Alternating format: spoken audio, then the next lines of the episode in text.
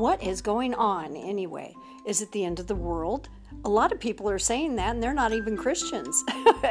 Listen, if you want to hear some good news, if you want to be edified, lifted up, and encouraged, just hang on for a bit. I mean, yes, there are tornadoes, there's floods, there's earthquakes, there's COVID 19, there are all kinds of other terrible things going on in, in the world, especially to Christians who are being persecuted. But let me tell you something there is more good news for you to hear, and that's what we're going to talk about. We're going to talk about ourselves, what we should do to uh, have a better look at the world and a better look at God. So let's just dig into this, shall we? Come on in, join me. Let's have a great time.